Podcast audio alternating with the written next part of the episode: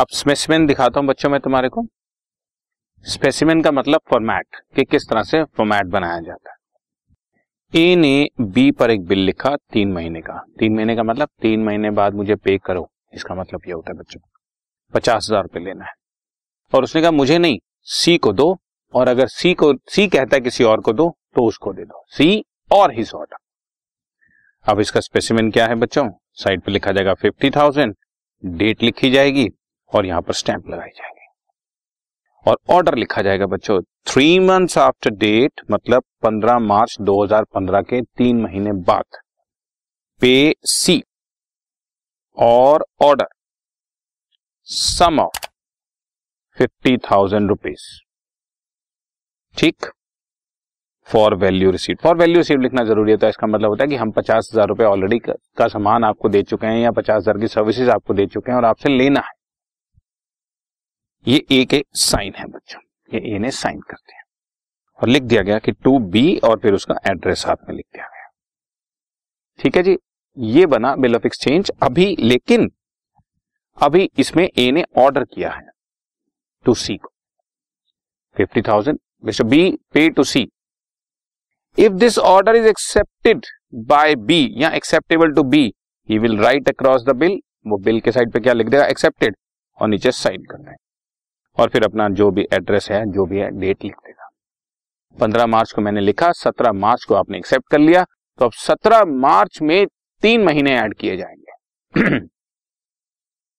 सत्रह मार्च से तीन महीने ऐड करने वाला, सत्रह अप्रैल, सत्रह मई, सत्रह जून सेवनटीन जून में three days grace days add किए जाएँगे और हो जाएगी बीस जून। सो ट्वेंटी जून 2015 को इसकी ड्यू डेट बन जाएगी। आगे चल के हम बताएँगे इसके बारे में भी सब कुछ। On such acceptance being returned on the bill it becomes a bill of exchange जब तक बी एक्सेप्ट नहीं करेगा, ये एक्सेप्टेड वर्ड नहीं आएगा बीच में, तब तक वो बिल ऑफ़ एक्सचेंज नहीं बनेगा। समझ रहे हो ना? बिल्कुल इसी तरह से अब आपको मैं थोड़े से फीचर्स बताता हूँ बच्चों। एक बिल ऑफ़ एक्सचेंज के क्या क्या फीचर होते हैं बच्चों? It must be in writing common sense है। Drawn and sign by the maker जिसने बनाया, उसको ड्रॉर बोलते हैं, उसका साइन होना चाहिए। ये अनकंडीशनल ऑर्डर है किसी एक पर्सन को। ठीक है?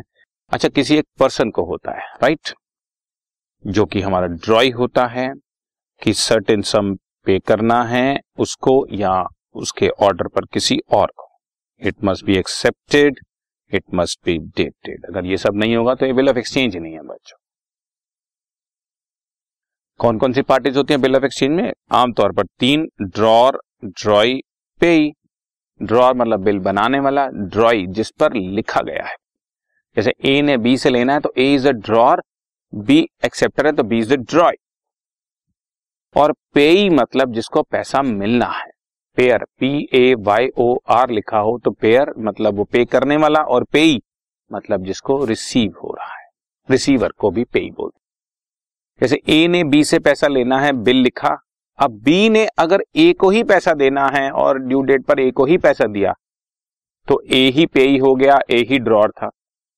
लेकिन अगर ए ने कहा है कि भाई साहब पे करो सी को तो ए तो ड्रॉर है ही बी ड्रॉई है सी पे ही बन जाएगा। या अगर सी ने कहा कि मुझे नहीं चाहिए डी को दो तो डी पे ही बन जाएगा। तो ये बेसिकली तीन parties drawer is a person who makes writes a bill drawee is a party जिसके ऊपर बिल लिखा जाता है बच्चों। जब वो एक्सेप्ट करता है तो ये लीगल डॉक्यूमेंट बन जाता है।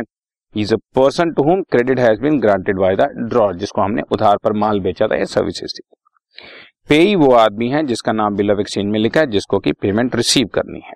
पेई ड्रॉर खुद भी हो सकता है थर्ड पार्टी भी हो सकता है, जैसा कि स्पेसिमेन में सी जो है, वो पे है। ठीक है बच्चों? ये पार्टीज़ होती है। ड्रॉर बिल बनाने वाला, ड्रॉई, जिसने उसको एक्सेप्ट करना है, और पे जिसने पैसा रिसीव करना है। दो तरह के बिल्स हो सकते हैं बच्चों। ट्रेड बिल्स और अकोमोडेशन बिल्स नाम से ही पता लग रहा है ट्रेड बिल्स का मतलब बिज़नेस में लेने देने वाले बिल्स मैंने आपको गुड्स बेची है, आपसे पैसा लेना है तो मैं जो आप पर बिल लिखूँगा दैट इज़ ट्रेड बिल लेकिन मान लो मैं और मेरा फ्रेंड दोनों ही आपस में एक दूसरे की हेल्प के लिए, किसी ने किसी से पैसा भी लेना देना है नहीं, लेकिन एक दूसरे की अकोमोडेशन के लिए मतलब हेल्प के लिए म्यूचुअल हेल्प के लिए एक बिल लिख लिया। और वो बिल लिखकर बैंक से उससे पैसा डिस्काउंट करा लेते हैं, आगे आप चैप्टर की डेप्थ में पढ़ोगे। और एक दूसरे की हेल्प कर दी तो वो बन जाता है अकोमोडेशन बिल अकोमोडेशन का मतलब एक दूसरे की हेल्प करने के लिए। ठीक है? तो दो तरह के बिल्स हो गए ट्रेड बिल्स एंड अकोमोडेशन अब तक तुम्हें नज़र आ रहा है कि बच्चों बिल ऑफ़ एक्सचेंज का काफ़ी एडवांटेज है। पहले मेन एडवांटेज तो ये हुआ कि हम क्रेडिट सेल करने के लायक हो जाते हैं। बहुत सारी ऐसी चीज़ें हैं जो हम लोग विश्वास नहीं कर पाते हैं, लेकिन बिल ऑफ़ एक्सचेंज के एक्सेप्ट होते ही वो लीगल डॉक्यूमेंट बन गया। लीगल डॉक्यूमेंट को हम लीगली प्रेजेंट कर सकते हैं, पैसा क्लेम कर सकते हैं, उसके ना देने पर उसको कई तरह की प्रॉब्लम्स हो सकती हैं। इस वजह से हम लोग बिल ऑफ़ एक्सचेंज लिखवाते हैं। गुड्स कैन बी सोल्ड और परचेज ऑन क्रेडिट इजीली ठीक है, समझ रहे हो अच्छा बिल रिसीवेबल को बैंक से डिस्काउंट भी कराया जा सकता है। इसका मतलब ऐसा होता है, मैंने आपसे पैसा लेना है, मैंने फ़र्स्ट जनवरी को बिल लिखवा लिया आप पर थ्री मंथ्स का, आपने फ़र्स्ट जनवरी को एक्सेप्ट कर लिया तो फ़र्स्ट अप्रैल को ड्यू डेट आई, तीन दिन ग्रेस डेज़ के साथ चार अप्रैल उसका पैसा मुझे मिलना है। लेकिन मान लो मुझे पाँच जनवरी या दस जनवरी को ही पैसे की ज़रूरत है, मैं क्या करूँ? तो मैं अपने बैंकर के पास जाऊँगा और वो बिल ऑफ़ एक्सचेंज प्रेजेंट कर दूँगा। या प्रोमिसरी नोट प्रेजेंट कर दूँगा कि ये पेमेंट मुझे दो महीने बाद या तीन महीने बाद मेरे एक लेटर से मिलना है। तो आप ये बिल रख लो और मुझे इसके बदले में कैश अभी दे दो। बैंकर्स ये फैसिलिटी देते हैं ऑन चार्जिंग समथिंग कुछ चार्ज कर लेते हैं। फॉर एग्ज़ाम्पल एक लाख का बिल है तो हो सकता है बैंक वाले वन थाउज़ेंड रुपीज़ चार्ज कर ले या टू थाउज़ेंड रुपीज़ चार्ज कर ले। जो भी उनके चार्जेस हैं वो डिडक्ट करके बैलेंस पैसा मेरे अकाउंट में क्रेडिट कर दिया जाता है और मैं उस मनी को यूज़ कर सकता तो यू सी, मेरे लिए तो एक तरह से वो चीज़ मेरे लिए पैसा ही हो गई। मैं चाहूँ तो अपने बैंकर से उसको डिस्काउंट करा ले वही लिखा हुआ है, enterprise can receive the amount immediately without the debtor having to pay. Debtor से तो मैंने पैसा मांगा नहीं, उसको तो क्रेडिट सेल का बेनिफिट दे दिया। वो भी खुश कि मुझे तो पैसा तीन महीने बाद देना है और मेरे को भी पैसा आज मिल गया, थोड़े से चार्जेस ज़रूर लगे, वो अकॉर्डिंगली हम लोग मैनेज कर लेते हैं। जब डिसऑनर हो जाता बिल, अगर तुमने ठीक टाइम पे पेमेंट नहीं की तो it is easier to recover क्योंकि लीगल डॉक्यूमेंट है बच्चों। बिल ऑफ़ एक्सचेंज एक तरह से कैश ही होती है, मैंने ऊपर ही समझा दिया आपको।